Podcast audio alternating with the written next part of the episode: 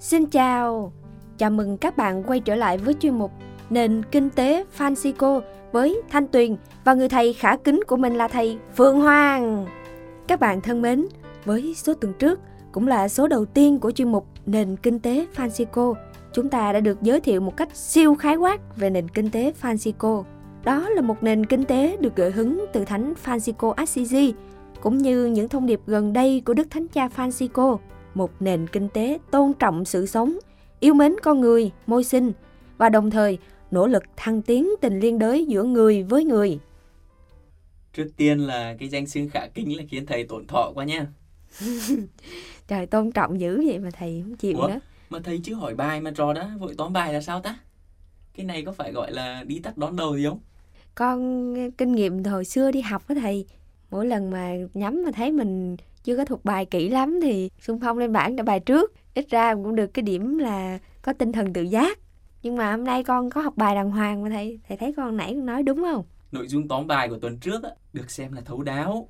Là mà... chín điểm rưỡi. Nhưng mà cũng không chắc là lo tóm bài của tuần trước thì không biết là còn nhớ là chúng ta sẽ nói gì trong số tuần này không ta? Con biết trước thế nào thầy cũng hỏi con cái này mà. Vừa có coi bài cũ mà cũng có coi bài mới đó nha thầy. Con vẫn còn nhớ là tuần này thầy sẽ nói về cái chủ đề người trẻ trong nền kinh tế Phanxicô. Mười điểm không thầy? Chính xác được danh xưng rồi đó. Ủa? Chứ ừ. Nội dung chưa đúng hả? Nội dung thì không hẳn là sai. Ủa? Còn gì nữa thầy? Thì cần thêm cái mở ngoặc là người trẻ là động lực chính yếu. Nên là hôm nay chúng ta bàn về người trẻ trong nền kinh tế Phanxicô này. Thì cái đó là nội dung, còn con đang nói cái tựa đề bài mà. Dĩ nhiên, nhưng cần mở ngoặc là bởi vì nền kinh tế Phanxicô còn là sự cộng tác của những người thiện chí, những người yêu mến một nền kinh tế mới. Tức là một nền kinh tế theo đúng nghĩa của nó kìa. À, con hiểu rồi. Có nghĩa là người trẻ ở đây không chỉ là những người trẻ tuổi, mà là những người có tinh thần tươi trẻ. Phải không thầy? Con còn nhớ cái này nữa nè. Tuần trước, thầy có đại diện cho Đức Thánh Cha, mời gọi các bạn trẻ cùng nhau suy tư, học tập và cùng nhau cầu nguyện, thực hành. Hay, cái này là chắc chắn là đúng rồi nè. Ủa, vậy về nhà con cũng có suy nghĩ về cái điều này đó thầy ạ. À. Lưu tâm lắm đó. Nếu mà người trẻ chúng con cùng nhau cộng tác trong cái nền kinh tế Phanxicô này thì chúng con phải làm những điều nào cụ thể vậy thầy? Thầy nhớ là thầy chỉ đọc một hoặc hai câu của Đức Thánh Cha thôi, mà đã được bạn trẻ phong cho là đại diện Đức Thánh Cha rồi. Phải thừa nhận là bạn trẻ có nhiều thắc mắc, mà thắc mắc thì cũng đúng. Thì có thể nhìn vào ba động từ mà Đức Thánh Cha mời gọi đó. Cùng nhau cầu nguyện, nghĩa là các bạn trẻ được mời gọi dẫn bước trong thần khí. Cùng nhau suy tư, nghĩa là mở ra với những chân trời mênh mông của những dự phóng này, rồi những sáng kiến và cách thức để thực hiện những dự phóng và sáng kiến ấy. Cùng nhau thực hành. Nền kinh tế Phanxicô đã có hẳn mười hai làng để các bạn trẻ dẫn thân vào rồi đó. Cụ thể hơn á, là các bạn trẻ tại hơn một trăm ba mươi quốc gia trên thế giới đã tham gia vào mười hai làng này rồi, để chuyển trao khao khát của Đức Thánh Cha và hiện thực hóa nền kinh tế Phanxicô rồi. Ôi ơi, có cái gì mà thầy mới nói con nghe lạ quá. mười hai làng, bất ngờ quá thầy ơi. Cái cái từ ngữ này có lẽ hơi mới với con đó thầy. Tại vì con đang mong chờ một cái nền kinh tế mà khi nhắc tới mình phải nghĩ tới cái gì đó nó mới hơn. Giả sử như mười hai đô thị, mười hai thành phố, ít ra cũng là mười hai nhóm gì đó. Sao lại đi lùi lại thành mười hai làng vậy thầy? Đấy đấy, lại học trước quên sau rồi. Nền kinh tế Phanxicô là một nền kinh tế khởi đi từ việc tôn trọng và yêu mến trái đất, tôn trọng và yêu mến con người, à, yêu mến tình huynh đệ. À, con nhớ ra rồi, thầy nói con mới nhớ đó. Tại thầy thầy nhắc tới cái mười hai làng làm con choáng quá, con con tự nhiên con quên đấy. Thực ra con cũng nhớ bài mà. Giờ con mới nghĩ ra cái này nè, mười hai làng giống như mười hai tông đồ thầy ha. Chúng quên cái này thì lại được cái kia. Lần đầu tiên tôi được nghe sự liên hệ giữa mười hai làng của nền kinh tế Phanxicô và mười hai tông đồ đó. Vậy thầy còn đời con thắc mắc cho tới bao giờ nữa?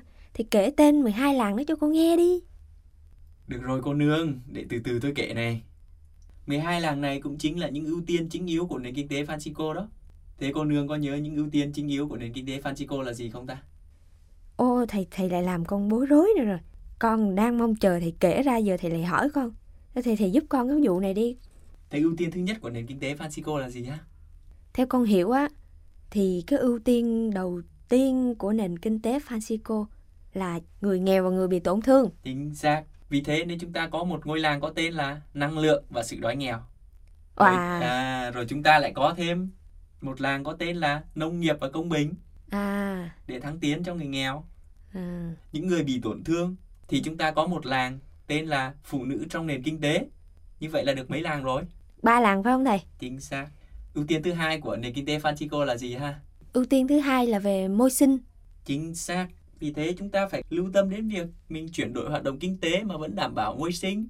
Làng đó có tên là chuyển đổi hoạt động kinh tế. À, một làng nữa nè. Rồi có một làng tên là cân bằng xê o hai. À, còn nữa không thầy? Hết rồi. À, vậy là được năm làng. sáu làng. Ủa, con đếm sai à? sáu làng. Ưu tiên số ba là gì ha? Ưu tiên số ba con chưa nghĩ ra. Ưu tiên số ba là thăng tiến. Thăng tiến tình huynh đệ đúng không? À, à đúng rồi, đúng rồi. Vì thế chúng ta có ngôi làng có tên là nền tài chính và nhân loại tính này. Một. Chúng ta có ngôi làng những chính sách đem lại hạnh phúc. Hai. À, vậy thì là thăng tiến về tình huynh đệ á, là có một cái làng tên là kinh doanh và hòa bình. Một làng tên là những chính sách đem lại hạnh phúc. Đúng chưa thầy? Chính xác. Rồi, vậy còn còn bốn làng nữa tên gì vậy thầy? Ưu tiên thứ tư là yêu mến con người và trân trọng phẩm giá con người. Nên chúng ta có... Một. Làng ơn gọi và thiện ích. Hai. Làng đời sống và chọn lựa sống. Ba. Làng quản trị và quà tặng. Bốn.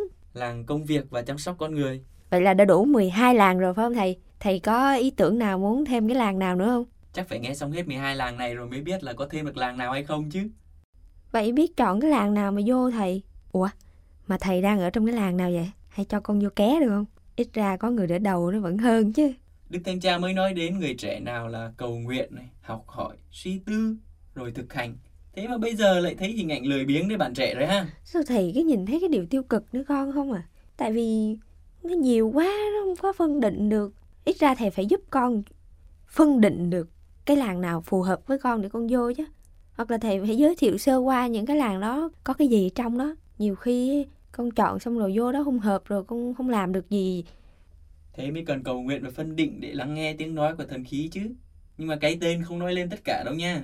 Cứ gia nhập làng và trở thành dân làng chính hiệu thì mới biết được.